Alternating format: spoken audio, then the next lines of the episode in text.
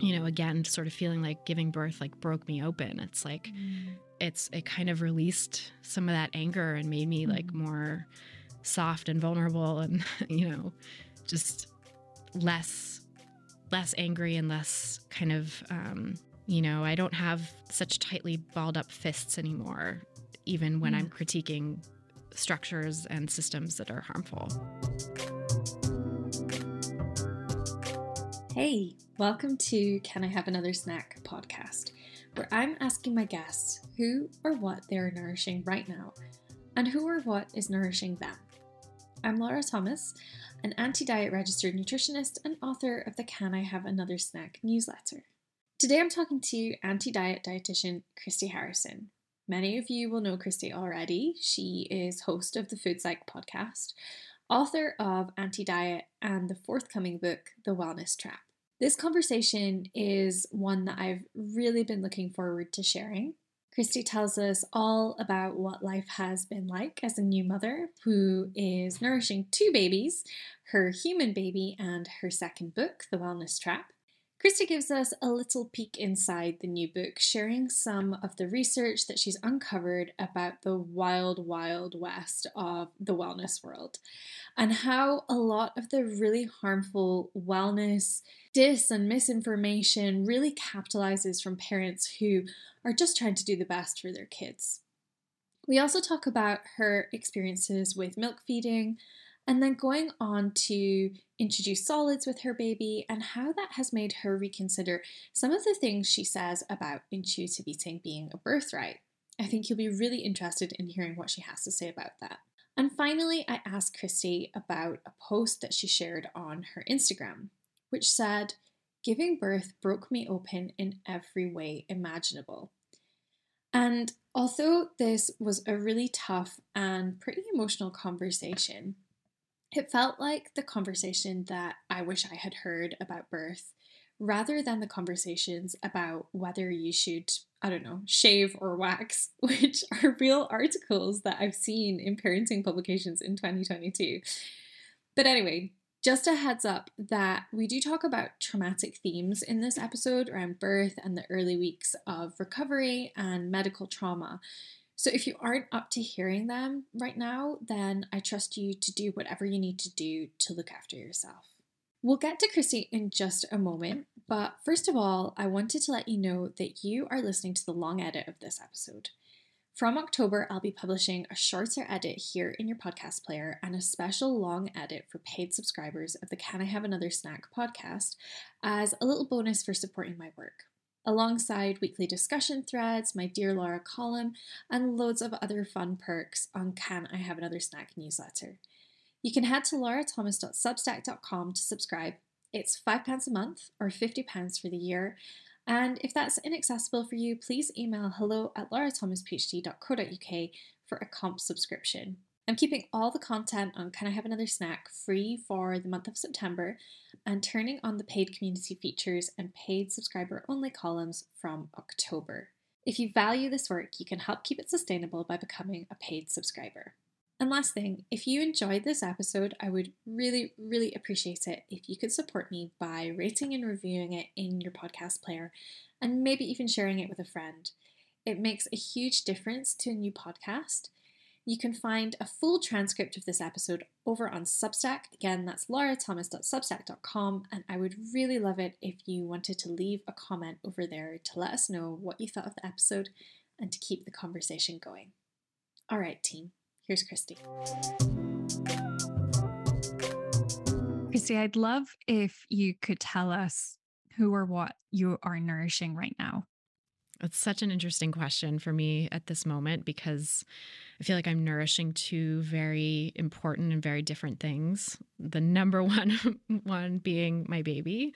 Um, I'm breastfeeding and also giving her solid foods. And so, like, really literally nourishing a human being, you know, and it's like, incredible and overwhelming sometimes and feels like a huge responsibility and you know, is so fraught in some ways with diet and wellness cultures. I'm sure we'll get into. And so, but it's also like beautiful and just such a beautiful bonding experience and i feel really lucky to be able to breastfeed because it i mean many many people aren't and i didn't think i was going to be able to at first because i had a traumatic birth experience and wasn't able to breastfeed right away and so the fact that it like ended up happening at all is kind of a miracle and so it's been like this beautiful bonding journey of feeding her and just getting to spend that time cuddling and you know having time together. But just in the past couple weeks she started biting.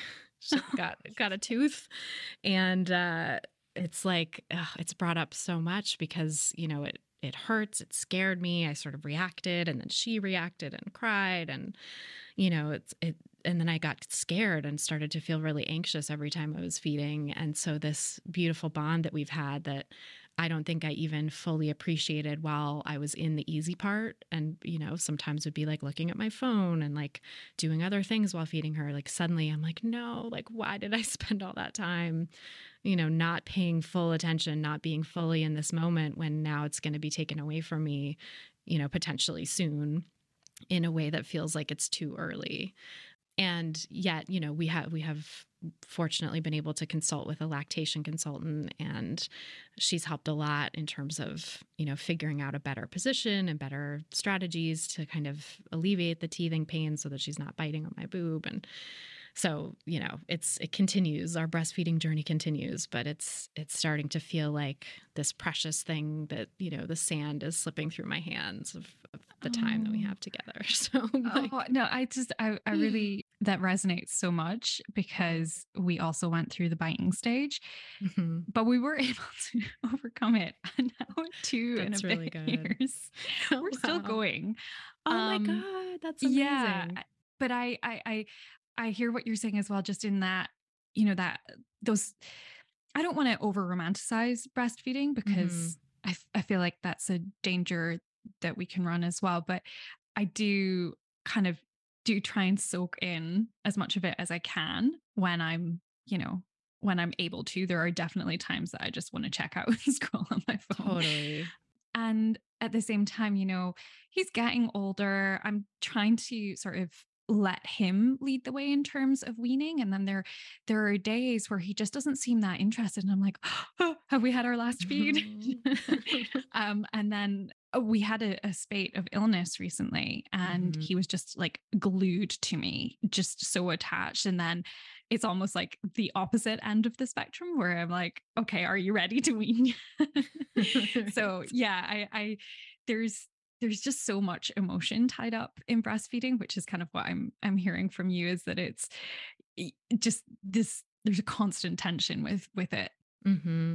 totally so much emotion and so much you know i didn't i i kind of naively thought i guess that like once we were over the really hard part at the beginning where i didn't have enough milk and we weren't even sure if it was going to happen and i wanted to try but i was also sort of like one foot in like formula and just like you know if we have to do formula it's fine i'm fine with that but wanting to like give it a shot with breastfeeding you know once we got through that and it was going strong and we had our latching down and our positions and she was getting more efficient at feeding and stuff i was kind of like okay like you know this is how it's going to be for the next you know however many months and i'd love to get to a year and like we'll see how it goes and whatever. And so i i didn't sort of reckon with the emotions i think for a while you know it was probably a good four or five months there where it was just kind of easy smooth sailing which again like so lucky because i know a lot of people have ongoing struggles with it even at that point. But then now to be sort of coming back to like okay like what is it going to look like to potentially wean her to formula or to stop feeding as much? Now i'm pumping sometimes you know parts of the day and just like thinking about all those logistics and dealing with the emotions that come up and knowing that like hormonally too there's shifts that happen when you you know shift over to even pumping more and um, I'm starting to kind of feel that, and I'm like, okay, how much of this is just sort of hormonally my my body is kind of telling me to be uh, more sensitive or making me more sensitive, and how much of this is like, you know, just kind of the the natural emotions of like something beautiful coming to an end and something that like you know was always a little challenging too in some ways. Um it's just yeah there's just a lot a lot of mixed emotions. Yeah, yeah, no, I we we also had a a challenging start and my supply was low. My baby was in the NICU for 2 weeks and the the support or lack thereof, I suppose, around feeding in the hospital just really left its mark. And, you know, we we went through the rigmarole as well of lactation consultants and and getting help. And um even I would say it took us a good three, maybe four months to really get the hang of mm. breastfeeding. And and then you know, it's almost as soon as you've got the hang of it, you're like onto something else. Oh, well, we're weaning now, uh, or like we're mm-hmm. introducing solids now, and or you know, I'm having to pump more. It's just such a, or there's a tooth. Right? There's just such a constant roller coaster of of emotions, um, mm-hmm. and I feel like that's just a a perfect metaphor for parenting in general. It's just yeah. up and down constantly. Christy, you said at the beginning that you have two things that you're nurturing at the moment. So what was the the other thing? Yeah, so the other thing is it's also big and just but very different, you know, much more intellectual, which is my second book. I'm working on revisions for that now and I wrote it while I was pregnant, like pretty much except for the first month of writing the manuscript or something. I was mm-hmm. pregnant the whole time mm-hmm. and then, you know, turned it in, went on maternity leave, came back and got revisions. And now I'm working on those and they're due in a week. So it's actually like down to the wire and I'm feeling pretty good about the the structure of it and it's kind of more fine tuning at this point. But that's been a whole journey as well because the book is about wellness culture and it's mm. called The Wellness Trap and I look into you know how in my first book, Anti Diet, I, I posited that diet or that wellness culture is the new guise of diet culture that mm-hmm. you know diet culture has cloaked itself as wellness in order to kind of evade people's growing um, suspicion about diets and sort of doneness with diets and yeah. you know diets now say they're about wellness and lifestyle change and all this stuff but in researching the second book i found you know, I sort of always suspected there's so much more to it that it's beyond just diet culture. And then, in fact, there's like this symbiotic relationship, I think, between wellness culture and diet culture, where diet culture uses wellness as its cloak and mm. shield against criticism and to sort of make itself seem more important because now it's not just about, you know, mere vanity, but it's about this noble goal of health and wellness but also wellness culture has really incorporated the tenets of diet culture kind of wholesale into its own belief system and yeah. i traced the history of that it was really interesting to see like where that came from because the first use of the term wellness in the late 1950s by this man Halbert Dunn who was a public health professional was actually very similar in some ways to like what I would consider well-being and sort of talked so much more about mental health and social relationships and the importance of of those things. And you know there was almost nothing about food other than to say that we need enough of it in his in his major writings his book. Um, and there was you know a tiny fat phobic statement but it was sort of you know pretty minor in the the grand scheme of things kind of just talking more about the effects of of fat. And you know, so the, the original idea of wellness really wasn't built on diet culture, I think, in the way that it is now. And i think the you know reasons for that shift had to do with a lot that happened in the 1970s around kind of the hippie food movement and mm. sort of the mm. emergence of like naturopathy and other alternative medicine other alternative forms of medicine um, kind of coming a little bit more into the mainstream and you know people who were influenced by that doctors who were influenced by that sort of taking up the mantle of wellness discovering this guy halbert dunn's work from a decade and a half before and being like yes wellness we love halbert dunn we're going to proselytize his ideas to the public mm. And yet like really twisting them and infusing them with so much diet culture. Mm-hmm. and so that sort of became the version of wellness that that grew and went mainstream and that now is you know really kind of has really taken over. Um, and so that you know there's that piece of it where diet culture is really built into wellness culture now. But there's also so much more beyond diet culture that is sort of related, like clean beauty or clean housekeeping, Yeah. right? This this Mhm. worry about what's in your products and what you're putting into or next to your body and and sort of irrational or maybe not irrational but over over blown overhyped kind of fears about chemicals and products and you know this sort of fomenting of fear among the public in order to sell products and then there's also the piece of the internet which i think is like the most fascinating mm-hmm. Mm-hmm. part of my book and research and has just hit the closest to home for me too is how the internet and specifically social media and other algorithmic technologies that you know see how people interact with the content and then feed them more of that content in order to maximize engagement how those technologies have actually allowed mis and disinformation to proliferate. And in fact they feed on that because mis and disinformation spreads farther faster and deeper than the truth. And you know when things spread and go viral that tells the algorithm like hey we've got something here that is going to keep people engaged and so let's feed them more of that. Mm. that tells the the creators of that content that there is a market there right? The creators of mis and disinformation are able to monetize their content and capitalize on that you know social media driven spread and then also the the you know way that social media and other algorithmic technologies affect our mental health by Mm. keeping us engaged in those Mhm. ways Mhm. you know, it really drives anger and hate and outrage. Those are things that are, again, engines of engagement. And so yeah. the algorithms feed us more and more of that. And it's really having a, a detriment to people's mental health.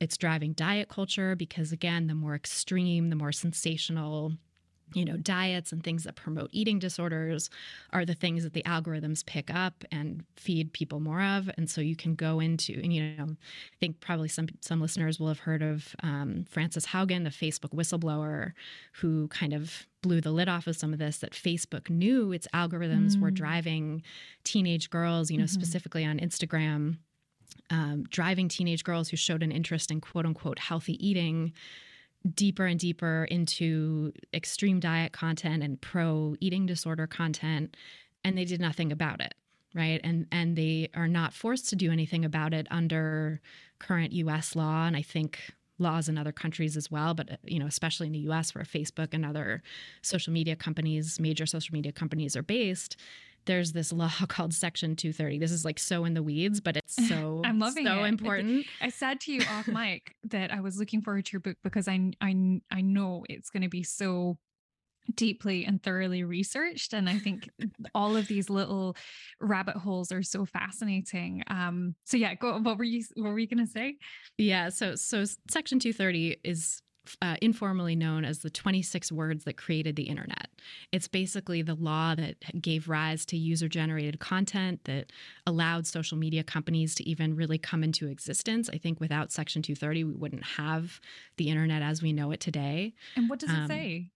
And so it says that pub- that internet service companies, or you know, at the time it was it, this was in 1995 that it was passed. So like Mm. this was way before anyone conceived of of social media as it is now. But you know, internet service providers um, are not liable for. They're not considered publishers of information that their users Ah. post. Right. And so that opened the floodgates for um, user generated content of all kinds and for platforms built entirely on user generated content that monetize it, like Facebook and Instagram and Twitter and all of that, right? Which, you know, kind of use our content as lures to get other people to look and, and, you know, then service ads. And that's their way of making money. Um, and in the reason that Section 230 was passed is so interesting because in 1994, there was a defamation suit brought against Prodigy Services, which some people who are, you know, like elder millennials like me and above might remember. I that was like my first way of getting on the internet was my friend had Prodigy, and we went and like went into weird chat rooms or something. I don't even remember what it was, But I remember the weird chat rooms. yes, sure. chat rooms were the thing. And so, yeah, Prodigy, someone um, took to Prodigy and defamed this. Uh, I think it was a um, investment firm, Stratton Oakmont, which interestingly is portrayed in The Wolf of Wall Street. Leonardo DiCaprio Ah. portrays their founder, who's like this awful, awful finance Yep. guy. Um, so someone had taken to Prodigy to defame Stratton Oakmont, and the and Stratton Oakmont sued them for defamation, or sued Prodigy for defamation, rather. Um, it went up to the New York State Supreme Court, and New York sided with Stratton Oakmont, saying, yes, you were, you know, Prodigy is liable for having defamed you because they do some moderation of content on their forums. They have um, terms of service that you have to agree to. And if you're not, if you're in violation of those terms, you can get kicked off or your, your content can get removed. And so therefore they're acting more as a publisher because they're not just, you know, hosting the content, they're actually edit, exerting some editorial oversight in some way. Mm.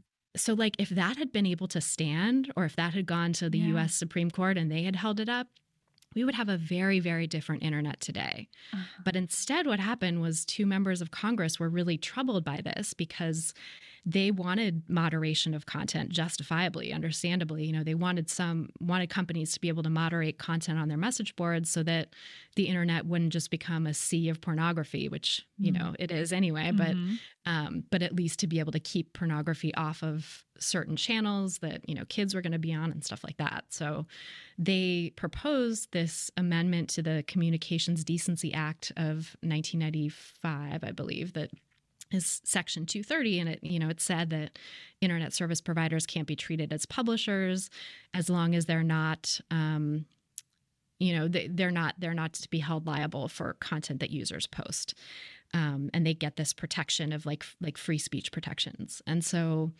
you know from there we get the internet that we have today where yeah. you know facebook and twitter and instagram which for many intents and purposes are acting as publishers mm-hmm. right because they are their algorithms are promoting different things. They're sort yeah. of curating things in a way, right? Um, the way that totally, a newspaper yeah. or magazine would, and um, or even a you know an editorial website, right? They're they're giving things different weight. They're sending mm-hmm. things out to different um, groups of people. You know, they're allowing advertisers to specifically target certain kinds of people so that you know someone with a particular identity might see a feed that's completely different than someone with another identity and that can open people yeah. up to like being targeted with anti-vax content or other really mm-hmm. harmful you know quote unquote wellness content um, as well as political content and all kinds of other things yeah. and so you know so kind of digging into all this right it just it just showed me how deeply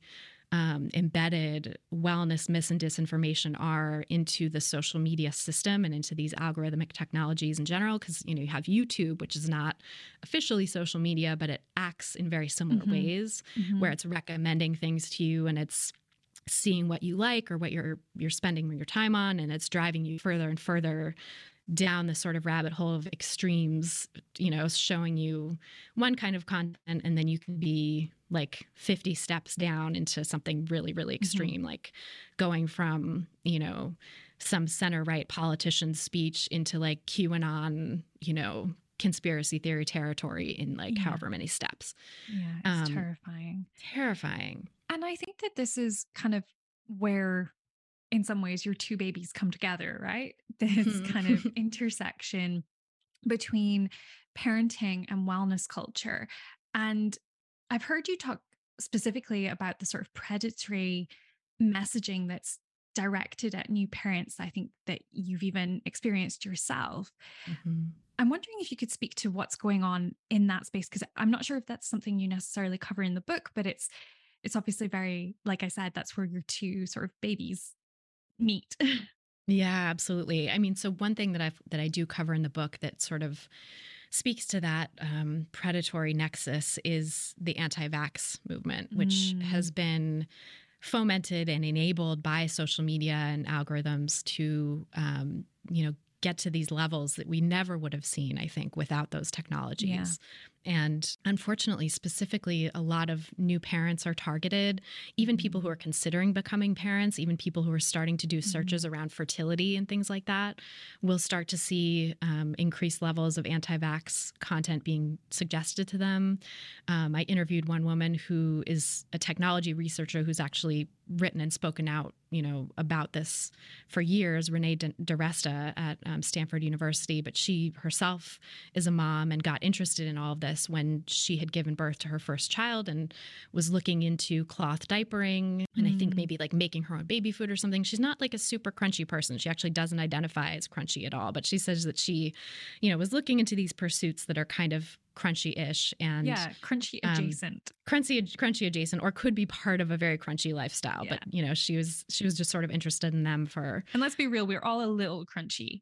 We're all a little crunchy these days especially yeah like i think it's i mean oh my god like that's a whole other thing too is like how far down the crunchy rabbit hole do you want to allow yourself to go and but so you know she was she started to be served group recommendations by facebook for anti-vax Mm. groups because Oh. of this interest in and cloth cloth diapering. She it was like from cloth diapering to like backyard chickens. She was like, "Oh, that's cute. Like let me, you know, like this page related to backyard chickens." And then suddenly these anti-vax groups started popping up, you know? And so she started looking into this um, proliferation of anti-vax communities and, how, and the role that social media has played in that and has now become one of the leading voices kind of speaking out against this but Mm. You know, I think it's really, really interesting to see how quickly that can happen and how these things that we might think of as, you know, parenting choices to even just look into, not necessarily be all in on, but like, let Mhm. me, you know, like a group about this and see what, or join a group about this or like a page about this and see what you know they have to say what the benefits are whatever can can lead you down this path where the algorithm thinks you're susceptible and yeah. Unfortunately, one of the ways that people are kind of the most susceptible, I think, is when they've lost a child. Like infant loss is one Mm. of the ways it's, I mean, just heartbreaking to think about as Mhm.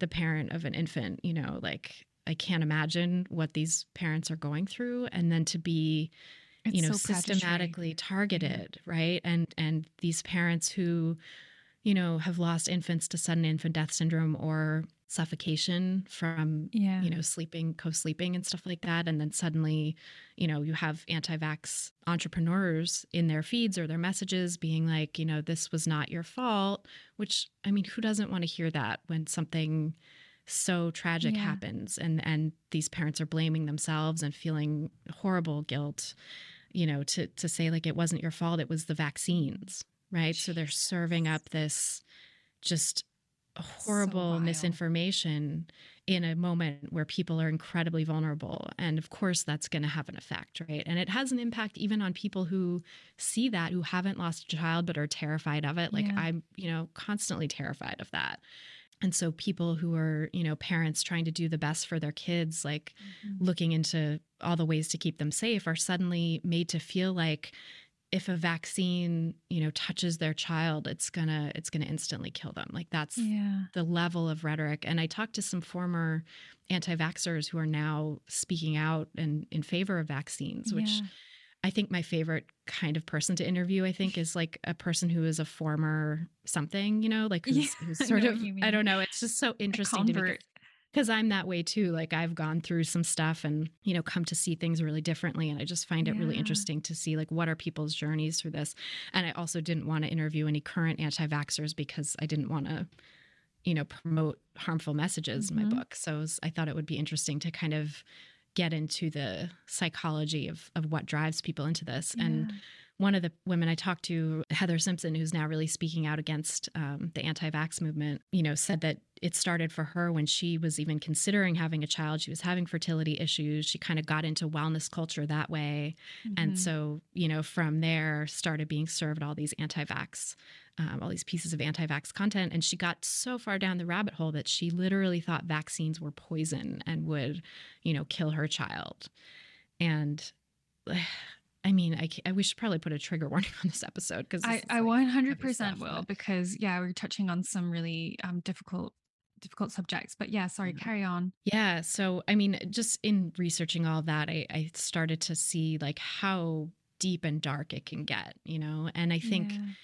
you know, it, it, there are less kind of dark aspects of this that, that are the start, but that can easily Mhm. pull people down these really Yeah. extreme paths, right? Yeah. So, like, for example, like I recently, you know, with the biting stuff, I was talking to my lactation consultant who's wonderful and has helped us so much, but is a little crunchy, you know, and has Yes. has the, the ways in which she's crunchy tend towards the sort of herbal remedies and stuff yeah, like the brewer's yeast and all that. Right. And Mhm. and the homeopathic, you know, drops and tinctures and stuff. And um, so I was looking into it because I, you know, for the book again, I I researched homeopathy. A lot of this didn't make it into the book, but has just been background informing my perspective on things and and you know realizing homeopathy just really doesn't have good evidence behind it and it has been um, recommended against by you know many scientific and health authorities which you know have their own problems sometimes Mhm. but i think in many ways are really solid in terms of being able to look at and critique evidence for these alternative you know sure. Yeah. pathways, um, alternative health practices.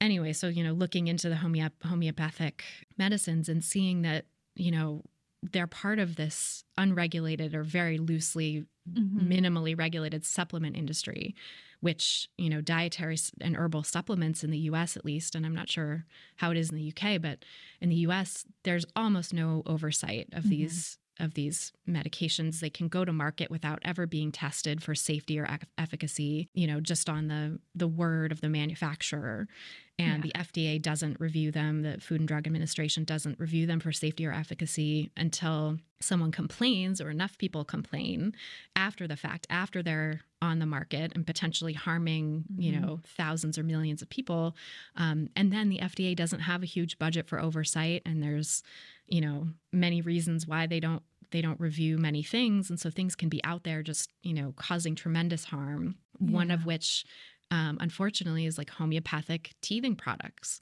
it was Mm. found i think about 10 years ago that there were levels of detectable levels of deadly nightshade which is a poison Oh in some of these homeopathic teething remedies and the FDA recommended against using any of them because, you know, you don't want to be poisoning your child, obviously. And I think it's just so ironic and so um, deeply frustrating to me that the reason people would gravitate towards those products in the first place is because of the worry about Mm. toxicity of things like Tylenol Mhm. or, you know, other sort of more um, standard over the counter Mhm. remedies.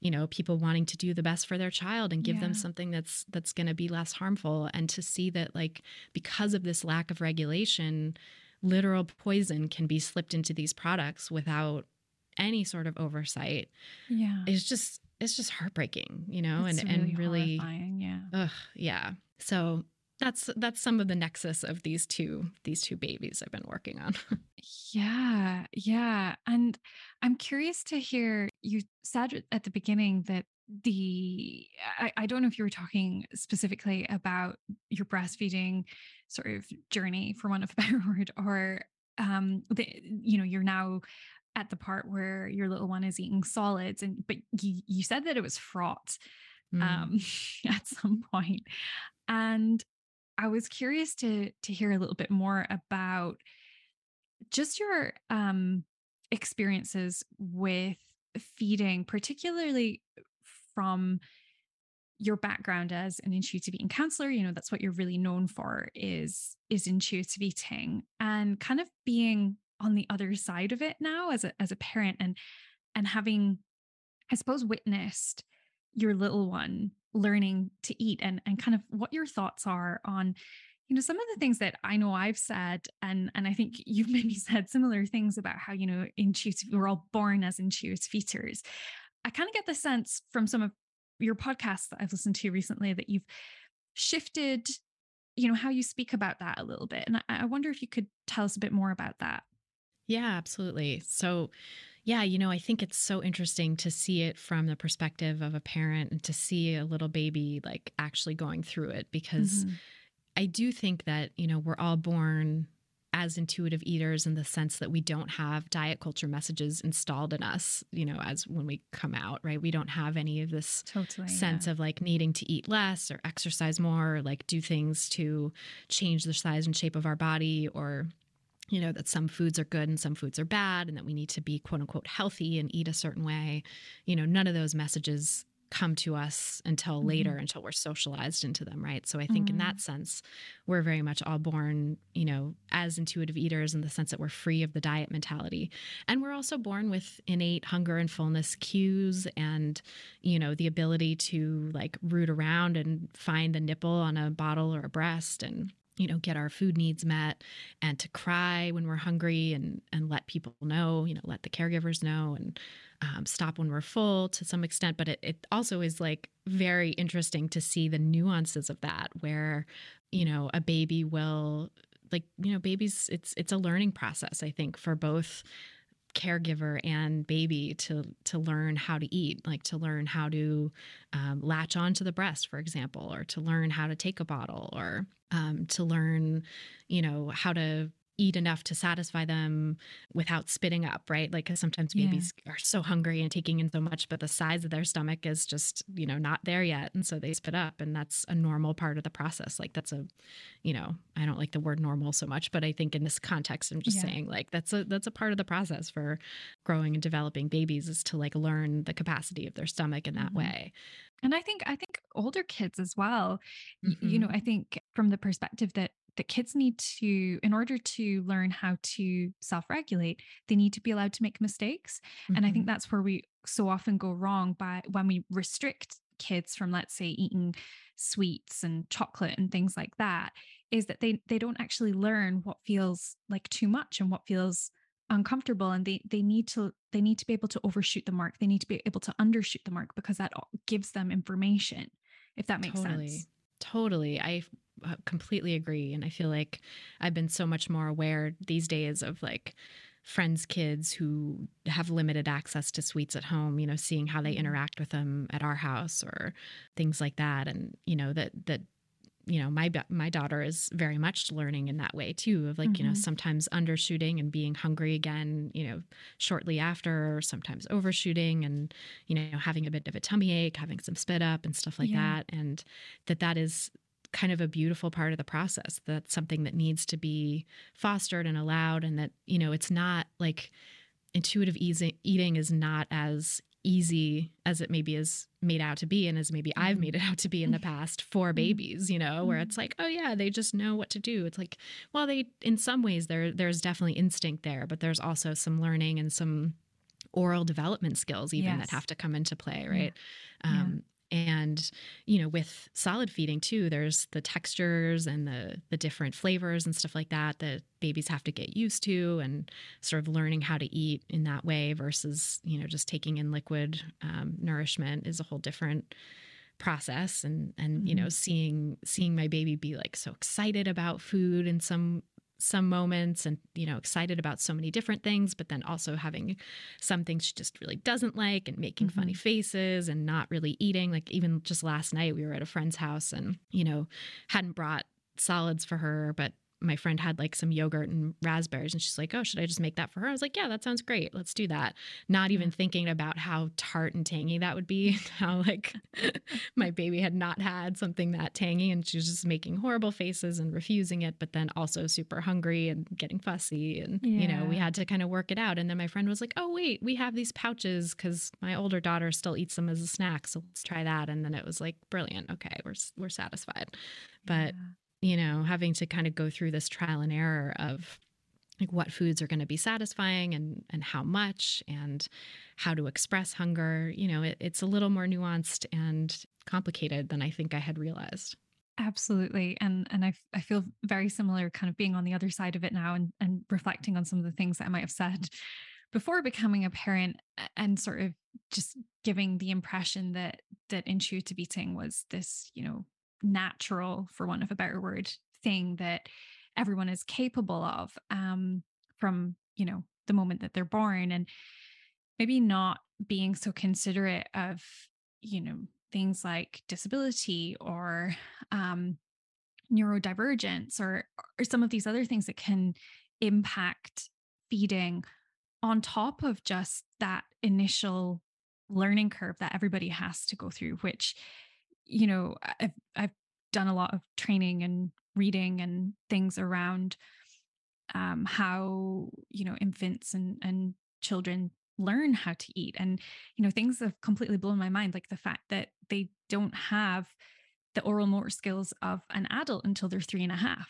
which means that they literally cannot chew food in the same way that an adult can until they've been eating for three years and that's kind of wild. it's kind of mind blowing and and then I, I think another sort of layer of this kind of bringing it back to wellness culture is sort of the messages that parents receive about um, what and how much and when their their their child should eat and there's this real insidious sort of narrative and discourse around you know kind of this idea of the perfect eater your your child should be able to eat perfectly and they're going to eat kale and broccoli and you know they're they're only going to eat the the so-called you know right amount of food and it just doesn't leave any space for that learning process. And so i think that the the kind of disruption to that you know innate instinctive embodied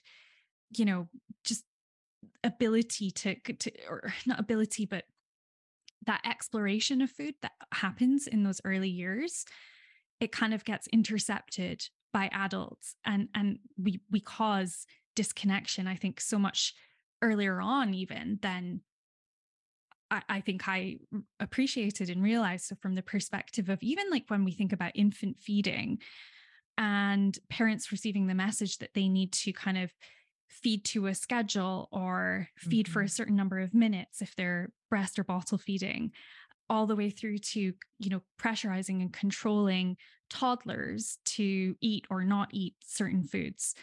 I, I don't know if you have any thoughts on on that or you even know what I'm talking about. Oh God, totally. I, I feel like it has happened. I mean, it, it happened almost from the instant she was born for us because, you know, like I said, I, I had a traumatic birth experience. I ended up having an unplanned C section and then complications from that that kept me in the hospital for some extra days and Mm. really was in so much pain that I couldn't nurse. And my milk was, you know, was so early in the process anyway. I didn't really have a lot of milk. And Yeah. so we ended up doing formula kind of from day, you know, maybe day two Yeah. and did formula for you know several weeks and so i think when we made that decision it's interesting that you said you know you didn't feel a lot of support around breastfeeding in the hospital where you were i feel like it was almost the opposite with us because i don't know if you have this in the uk but in the us there's the baby friendly hospital designation Yeah, it's a World Health Organization um, designation, Yeah, so it okay. is it is UK wide. But the difference, Christy, is that my baby was intubated in an incubator, Mm, so there was no way that I could feed him in those Got first it. days. Where I didn't feel supported was twofold. I think. Uh, first of all, I was discharged after 12 hours. oh my god They didn't give a shit about me, Christy. I was Oof. sitting with a beaten up perineum on a concrete floor because it was oh COVID and there were no chairs in the waiting room. oh my god I was just sitting outside the ward. It honestly, we could devote a, a probably a whole episode just to my birth trauma, but we're not going to go there. Yeah. So what happened with us is that someone handed me a syringe and a plastic cup. No, not a syringe, just a plastic cup, like a hundred mil beaker, and was like, Mm. okay, express colostrum into that. jeez And then the other, I mean, there were a few different things. So then nobody told me about the hospital grade pump in, you Mm. know, just two doors down from where my baby was lying oh my god um, for quite a few days. And I think that would have helped with my milk coming in. Mhm. And then the third thing was just the way that I was treated on the ward while, you know, trying to get feeding established after, you know, we didn't, I didn't get to put him to my breast until a week, maybe. Mhm. So yeah, that's, but anyways, so th- that, that, that's kind of the, the context. We do have the, the, the baby friendly initiative. I think that's what it's called Mhm. but it was kind of just flipped on its head. And in fact, one of the first questions that I was asked when I, you know, finally was able to stand up and walk myself through to the NICU was I was given a choice between two different brands of formula. Mm. And so that even in and of itself, like I was able to register with my like nutritionist brain well it doesn't fucking matter just feed my child right? Mm-hmm. it doesn't stop trying to get me to buy into some sort of brand loyalty here when my baby is lying you know like i said intubated.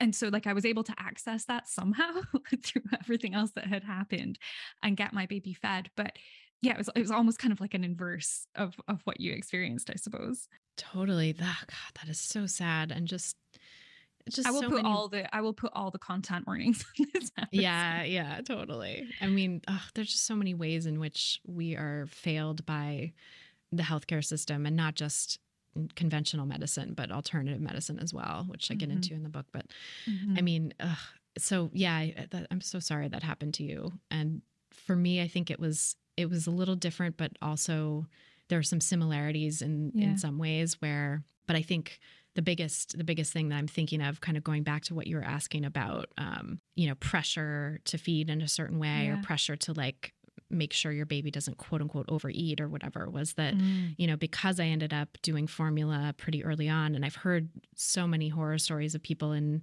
baby friendly hospitals who had to fight for formula and like yes. we're like you yeah. know my kid isn't getting any nutrition like they s- seem like they're starving and yet you're not like giving me formula like fucking give me formula, you know? And, yeah, they, and, they don't even keep it in the hospital. I've heard some some parents have had to like yeah. send their partner out to you know a shop to go and, and get it yeah i know i've heard i've heard that experience too and i we actually packed some formula just in case for that Sorry. reason but mm-hmm.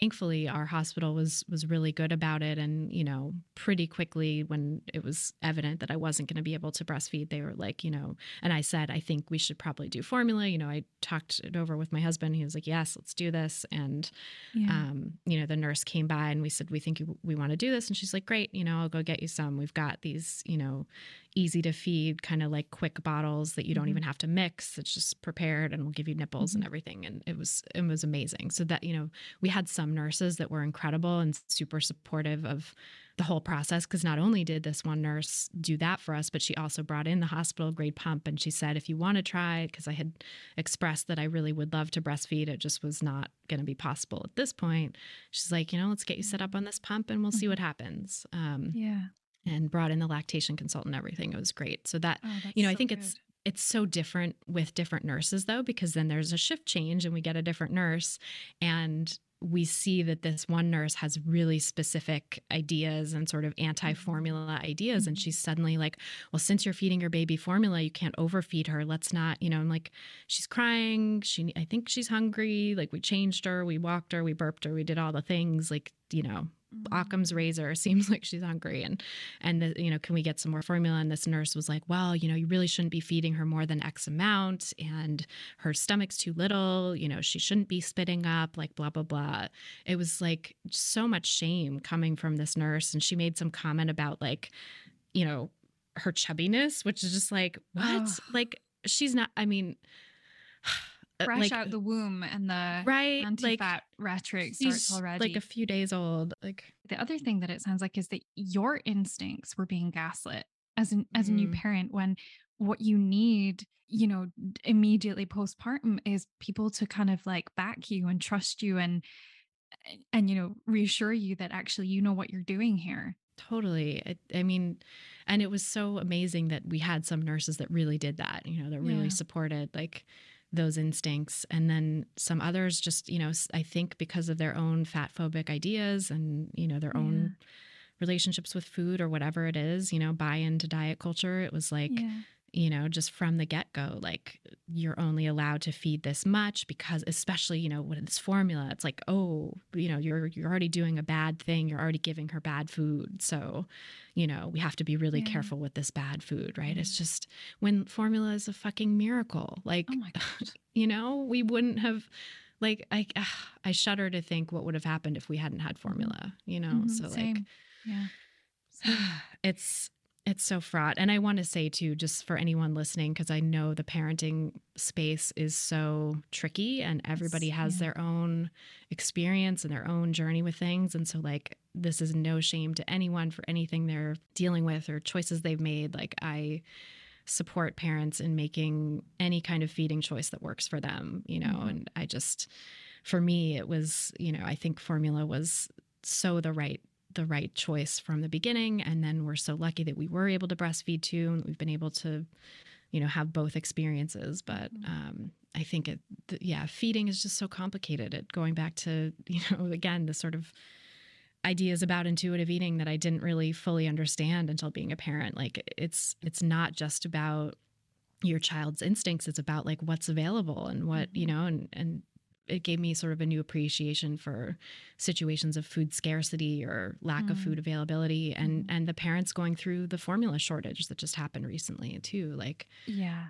that's a know. whole terrifying, terrifying thing. So I remember terrifying. just kind of watching from here, watching it unfold from the UK, and I was like, "What the fuck? Like, ship some formula! Mhm. Like, we've got loads. Take it, please." i know, You know? And yeah, yeah, it, it- really, really scary. And it, from what I understand, they are putting measures in place to make sure that something like that doesn't happen again. But it just seemed like the response to that was so painfully slow. so slow Yeah. Yeah. I know. and the and you know the shaming responses too of like well just breastfeed why don't you just breastfeed it's Oh like a if you've been formula feeding you can't just breastfeed like you don't have a milk supply It's like people don't understand basic physiology there. ridiculous ridiculous and then b like you know a lot of people formula feed because they can't breastfeed or choose not to or you know whatever the breastfeeding isn't going to work for them. So why are you mm-hmm. shaming people for a choice that that they need to make? And this life-saving nutrition for their child is not available. Like Yeah. you know let's have some empathy for that. Yeah. I mean, just just shout out to Formula where it has literally saved probably I don't even I couldn't even guesstimate how many babies' lives have been saved by having access. I know it, you know, my child would have starved without it. yeah i feel like a lot of us wouldn't be here without formula you know Yeah. I yeah, a hundred percent. I feel like you've maybe answered this in in some ways. And I'm I'm almost a little bit afraid to ask you, Christy, because I reckon I'm gonna cry. but after the birth of your daughter on your Instagram, you posted that giving birth broke you open in every way imaginable. And I, I'm just really interested to hear. I think you've talked about some of the ways, you know, a Mhm. traumatic birth, but I'm just wondering what else, in what other ways you feel that that just kind of cracked you right open. Mm, yeah, I think I'm gonna cry at this too. Ugh. it's. I feel like my emotions are just so much more on the surface, and that's one way that it's Mhm. happened. You know, is that like I just I feel like I went through so much in those early days of of feeling like um, a failure in some ways Yeah. and that I I wasn't, you know, like Mm. and nobody is. But, you know, having these ideas about how I wanted my birth to go and then having it not go that way and then Mm. having ideas about breastfeeding that didn't go that way and having sort of a delayed bonding experience with my child Mm. like, you know, having had this this idea of like bringing her to the breast and just this beautiful oxytocin release and like instant bonding and that that um what's like the the golden hour that you're promised. yeah, Yeah. that you're promised. Mm. And we did actually have one one breastfeeding, you know, skin to skin moment when I was first out of surgery, but I was so drowsy and and there were signs all over the hospital room that were like don't fall asleep with your baby, you're going to suffocate your baby. It was like terrifying. I was terrified. And my husband had been up for we had I had a prodromal labor too, so I was up for like 72 hours before even getting admitted to the hospital. And then like another 36 to 48 hours of like labor and delivery. So like you know we were exhausted. He hadn't slept. So he like Mm. crashed out on the cot my baby like was just sort of in a blissed out dream space nursing and the nurse got us set up and was like okay it seems great seems like breastfeeding's going to go well i'm going to give you two some time and left Mm. the room and so then i'm just like oh my god like what i yeah. I have to stay awake. Like, what's going to happen? You know, so like from the get go, there's just so much anxiety there. And so, you know, and, and being in the hospital and having like my husband having to kind of do everything for her because I couldn't get out of bed. I was hooked up to like, catheters and IVs and, you know, couldn't move and had the like things on my legs to keep from getting blood clots and Mhm. stuff. And um, so he was like changing her and rocking her and feeding her and singing to her and Mhm. just like him singing to her in the hospital. Like he had a couple songs that he sang that I still can't even like think about. Yeah. I know what you mean. oh because like you know i wanted i wanted to be part of that and and i couldn't. And i think that was that's one thing that really like really hit me and has been really hard to um overcome even though like we have such a great bond now and it's been so it's been so lovely. But you know i think also i had to go back to work after 3 months and so i had this incredibly emotional you know first probably 8 to 10 weeks i didn't officially have postpartum depression i had you know my therapist said it was like kind of an extended baby blues but it just Right. it sort of went on beyond when the supposed baby blues trauma, Christy. Right. I think so too. yeah. Yeah. And it's, you know, on top of existing PTSD, it's been, there's been a lot to recover from. Um, and then I had such a difficult time going back to work because, you know, even though I'm right, I'm working from home, I'm in the same house, I can pop over and breastfeed her, you know, whenever she's hungry. Just like the, getting back and forth between you know the mom space and the Yeah. mom part of my brain and the workspace and this person that I was before I gave birth that I don't even recognize in some ways Yeah. you know like Yeah. I mean not even just physically but that's you know that's a tiny bit in there too but like this person that you know was so driven and able to work so hard and efficiently and effectively and like get all my stuff done and you know now feeling just kind of like not very good at what I'm doing and or not very mm-hmm. efficient and mm-hmm. productive and mm-hmm. all of the sort of capitalistic pressures that come with that, right? And the and the feeling of like you know, I'm the primary earner right now and my husband Mm. is the primary childcare and like there's so much on my shoulders that you know, if I can't do it, my brain goes to these like anxious places of like we're going to lose our house and our food and you know, like it Mhm. just goes to like Mhm.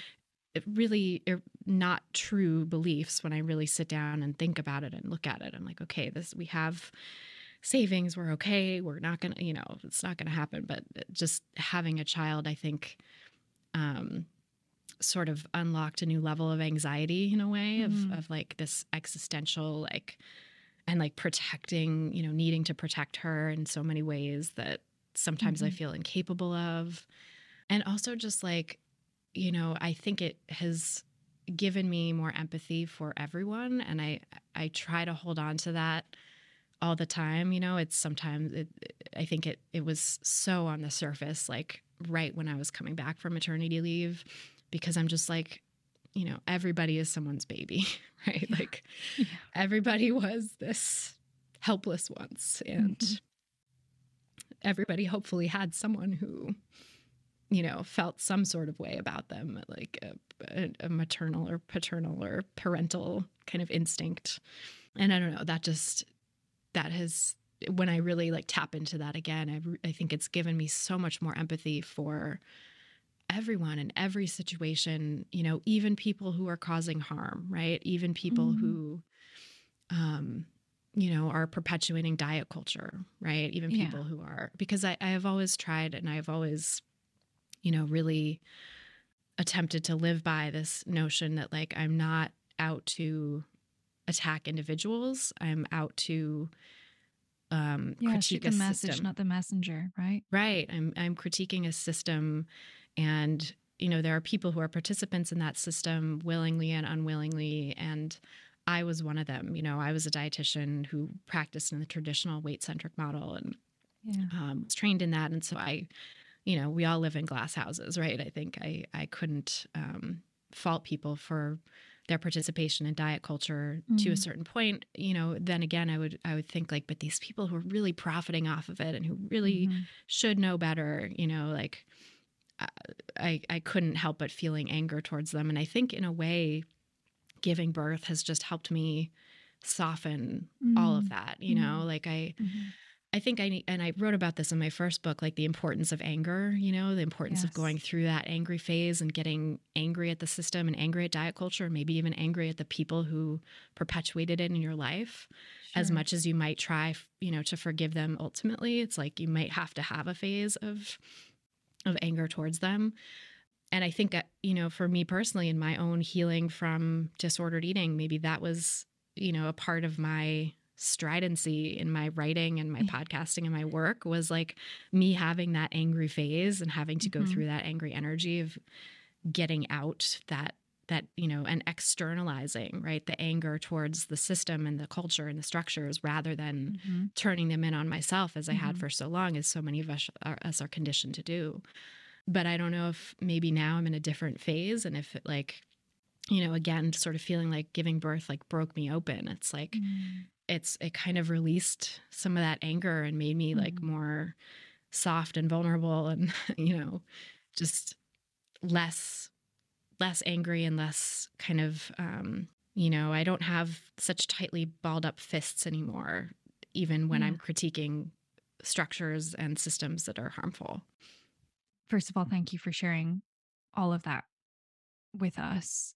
And I think we don't talk about what giving birth is really like because what it's mm-hmm. really like is everything that you just spoke to.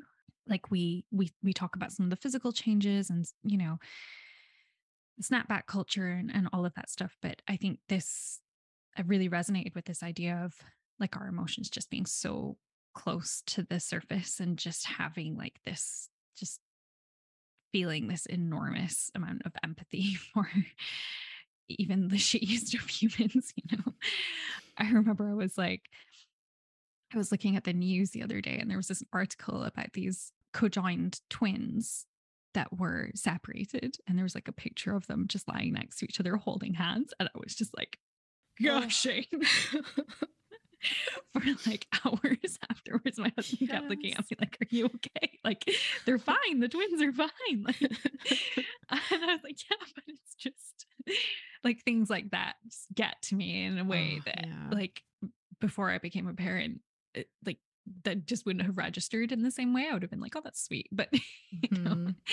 so yeah, I, I really, really feel that. And I think it's just so valuable to have these conversations because I know that a lot of the folks listening to this podcast are are parents too. And I, I think it's really hard because these because we don't have these conversations because we don't talk about becoming a parent in this way that it's really difficult to access the language and the vocabulary to express that Mhm. experience and it just when i saw that post i knew exactly what you meant like i couldn't Mm. quite I- mean you've said it really really eloquently but i knew i could feel exactly what you meant without even having had a conversation or knowing any of the details of what you went through i knew what you meant and i don't experience that very often with you know mom's parent stuff Mm. so yeah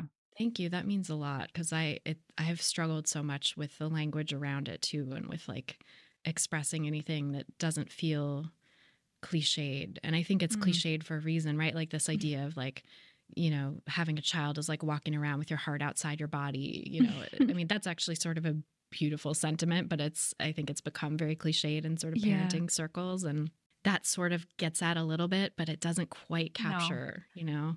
On a sort of similar thread I've, I, I read someone uh they, they they'd written that like giving birth is like giving birth to your own heart and i was like oh Mm. my God, yes um Yeah.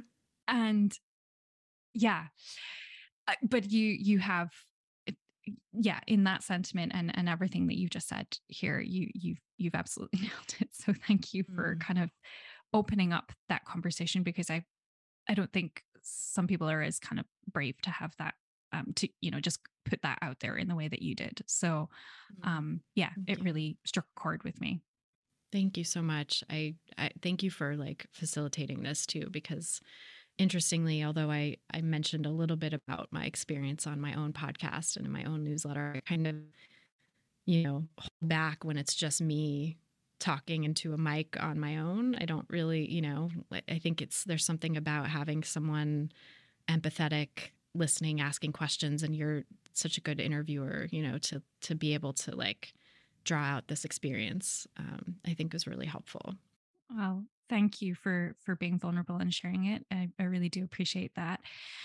And with all of that in mind, I have a really important question, I think, for you. Given everything that you've been through, this feels really pertinent.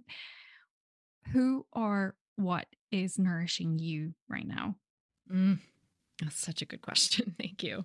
Um, I think my husband, first and foremost, and my baby, you know, like the love I have for them. And I mean, the love that, you know, anyone who's been a parent, just like, you know, seeing the look that your baby gives you, the the smiles, the the way they light up when you come into a room, like that is mm. such nourishment. And my husband, like literally and emotionally, just every day, like you know, bringing me lunch while I'm working, giving yeah. me, you know, the emotional support and the the sounding board and the really insightful feedback that you know keeps me going. Mm-hmm.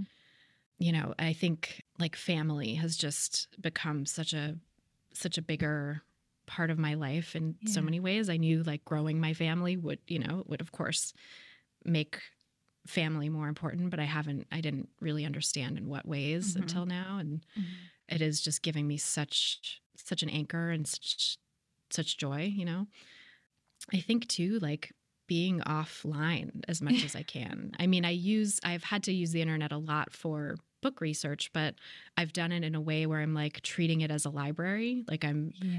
looking up things that are interesting to me. I'm going down, you know, deep dives of research that I find important and helpful. And I don't have, I mean, I, I am officially on social, media, like technically on social media, but I don't really post um, mm-hmm. much at all anymore, other than, you know, when I came back from maternity leave and occasional things to kind of promote my work and stuff. But I'm not spending time on there. I'm not scrolling. And I'm trying mm-hmm. to just, you know, spend time in the real world too, like the physical world, like walking mm-hmm. around my neighborhood, spending time with neighbors and friends locally. And, you know, I know that's like that's such a different experience now post covid or not even post covid in covid in the pandemic mm-hmm, right mm-hmm. and and for people who are still having to be super careful because of disabilities and things like that i think it's you know not everybody has the the luxury, the privilege to be able to spend time with people in person still. And mm. I feel yeah. that, that very acutely and, and feel grateful that, you know, even with multiple chronic illnesses, I'm still able to like be out there and be social. And, you know, the vaccine has given me enough antibodies that I'm not um, immunocompromised mm. and stuff. So, mm. but yeah, I think, I think just, you know, trying to really be present with my physical life mm. has been mm. a huge nourishment for me um, and just kind of stripping away you know and also like i want to acknowledge the huge privilege speaking of privilege of like having been able to build a career that is largely online and mm-hmm. social media has been part of that so i have a very complex relationship with it for sure and like it has not been good for my mental health. I can say yeah. that categorically now. It has mm-hmm. not been good for my mental health. And it, mm-hmm. that's been the case for years. You know, mm-hmm. I think mm-hmm. it's been at least five years, if not, you know, nine or 10, that I've been struggling with my relationship with social media and the way that it affects my mental health. And yeah. to kind of have come, you know, all this way now to see like the depth of the problems with it and to say like it's not just me whose mental health that is it's affecting um, and to step away has been really really nourishing. Yeah. Yeah. I'm it's it's so complicated because i rely on social media for you know promoting my podcast and, and other things. Mm-hmm. and at the same time i'm this well, in august i've given myself a complete break from it. And i'm just feeling the all the benefits of of not being on there. So yeah, I can mm-hmm. hard relate to everything that you're talking about. Yeah, it's so challenging I'm, to have to have to rely on it for business, and yet to be in this just minefield of mm-hmm. you know the algorithm wants us to be activated and yeah. anxious and yeah. angry because it keeps us you know mm-hmm. keeps us riveted and this is why i'm so excited about having the Substack newsletter because it's it's it's like having you know when you get really exciting post Mhm. I feel like that's what Substack is for me. Like it's getting it's like getting a letter from a friend, even though Mm. that's not it's not exactly what it is, but it feels just much more enriching in a way that Mhm. social media doesn't and I I don't have to kind of like deal with all this like aspiration, you know, like highly uh, manufactured content Mhm. that makes me feel really bad. So Totally. um, yeah, yeah, I, I really hear what you're saying on that. The last question I have for you, Christy, and this is kind of a little segment where we share a recommendation. What are you snacking on right now? And it, it doesn't have to be an actual snack, it can just be something fun that you want to recommend Mm. to the listeners. I mean, this is maybe you know who knows problematic and um, also not available probably anywhere in the everywhere in the world. But um, well, two things. Uh, one is Better Call Saul, the TV show. It's yeah. It's Is it actually really it's so good. I am obsessed and I I didn't watch Breaking Bad for a long time because I thought it was going to be violent and I don't like violent shows and it's, you know, whole thing, but ended up watching it and loving it, but I think Better Call Saul is better than Breaking Bad. I'm oh, going to really? ruffle some feathers there by saying that. That's just my opinion. Okay. um Good to know because I've don't never, at me, bro. Yeah.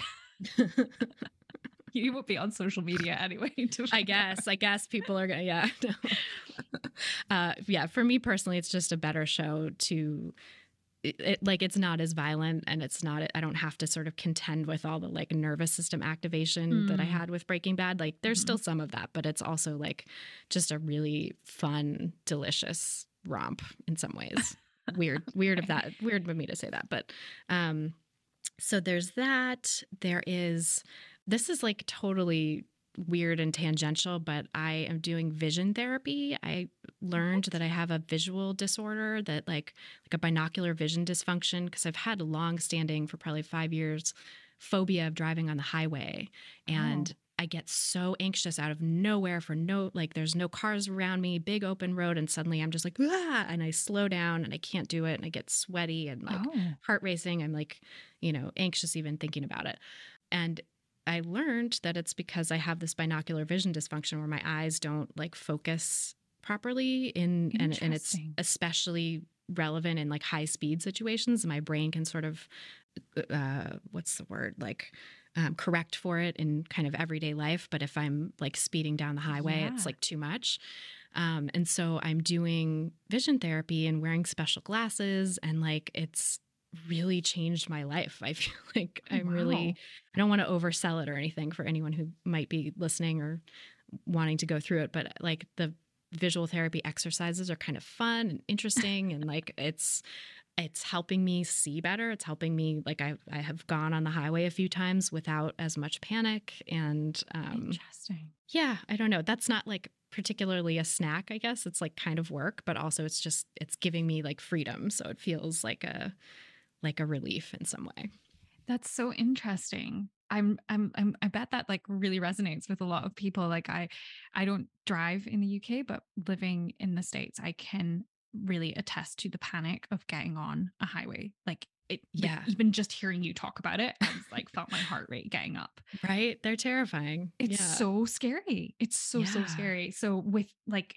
factoring in the vision side of things as well, I can't even imagine how terrifying that was. So I'm really glad Yeah. that, well and i'm trying to talk of. about it trying to talk about it with people too because i feel like i know a lot of people who have these phobias of highway driving who just Mm. don't do it and like it happens to a lot of people as they get older and my doctor said that like aging is a is a real factor and a lot of people Mm. have this you know underlying maybe um, genetic tendency towards like binocular dysfunction anyway but it gets sort of triggered as you get older and you know many people don't know they have it so i'm like who knows who's listening who might benefit from this and i just discovered it on some random deep dive into google for like you know help with panic attacks on highways so Oh wow. maybe that'll help someone else who knows And that's so interesting that that's like the thing.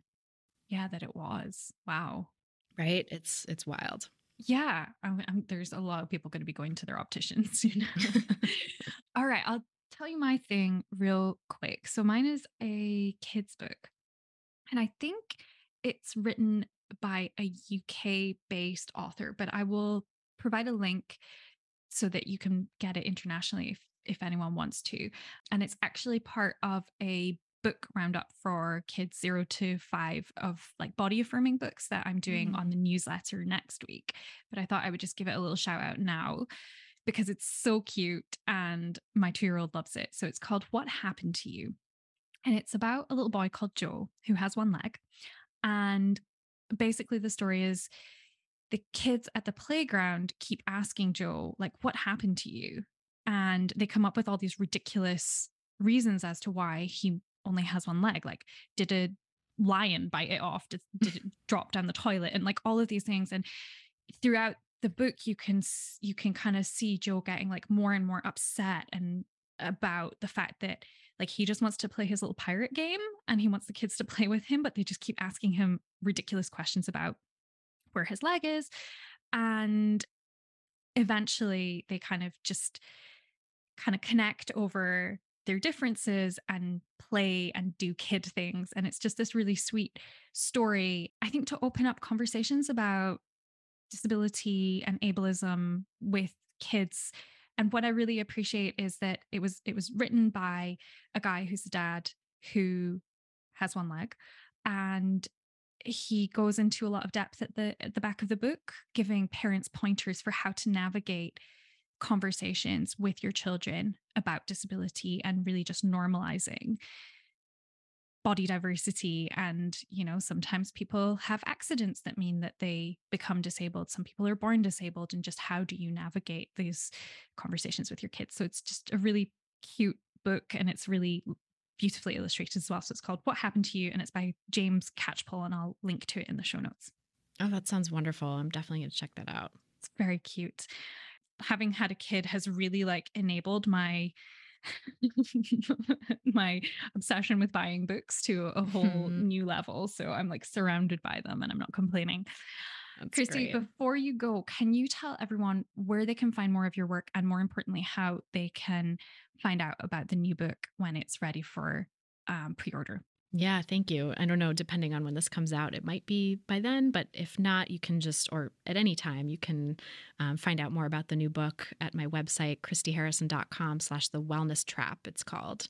And right now, I just have a sign up form to get on my newsletter to find out more when the book is available for pre order, but soon there will be links there for pre order as well. And then just to learn more about me and my work in general, you can go to my website, christyharrison.com. Um, my podcast is called Food Psych, and you can find that wherever you're listening to this. And yeah, maybe don't find me on social media because I'm not going to be spending much time there. But if you want, you can look through the stuff I posted previously. yeah. Thank you so much for being here, Christy, especially, you know, when you're doing book edits and, you know, being caught in that, you know, that space between being pulled between baby and work. I really, I know that feeling. So thank you for being here and thank you for speaking so openly about your experiences. It has felt like a really nurturing conversation. So thank you. It has for me too. Thank you so much for creating the space for it. It was a nice break from all my work. So thank you. Mm, thanks, Christy. Thank you so much for listening to this week's episode of Can I Have Another? Thank you so much for listening to this week's episode of Can I Have Another Snack? If you enjoyed this episode, please take a moment to rate and review in your podcast player and head over to laurathomas.substack.com for the full transcript of this conversation, plus links we discussed in the episode and how you can find out more about this week's guest. While you're over there, consider signing up for either a free or paid subscription to the Can I Have Another Snack newsletter, where I'm exploring topics around bodies, identity, and appetite, especially as it relates to parenting. Although it's totally cool if you're not a parent, you're welcome to. We're building a really awesome community of cool, creative, and smart people who are committed to ending the tyranny of body shame and intergenerational transmission of disordered eating. Can I Have Another Snack is hosted by me, Laura Thomas, edited by Jolie Kelly. Our funky artwork is by Caitlin Pricer, and the music is by Jason Barkhouse. And lastly, Fiona Bray keeps me on track and makes sure this episode gets out every week. This episode wouldn't be possible without your support. So thank you for being here and valuing my work, and I'll catch you next week.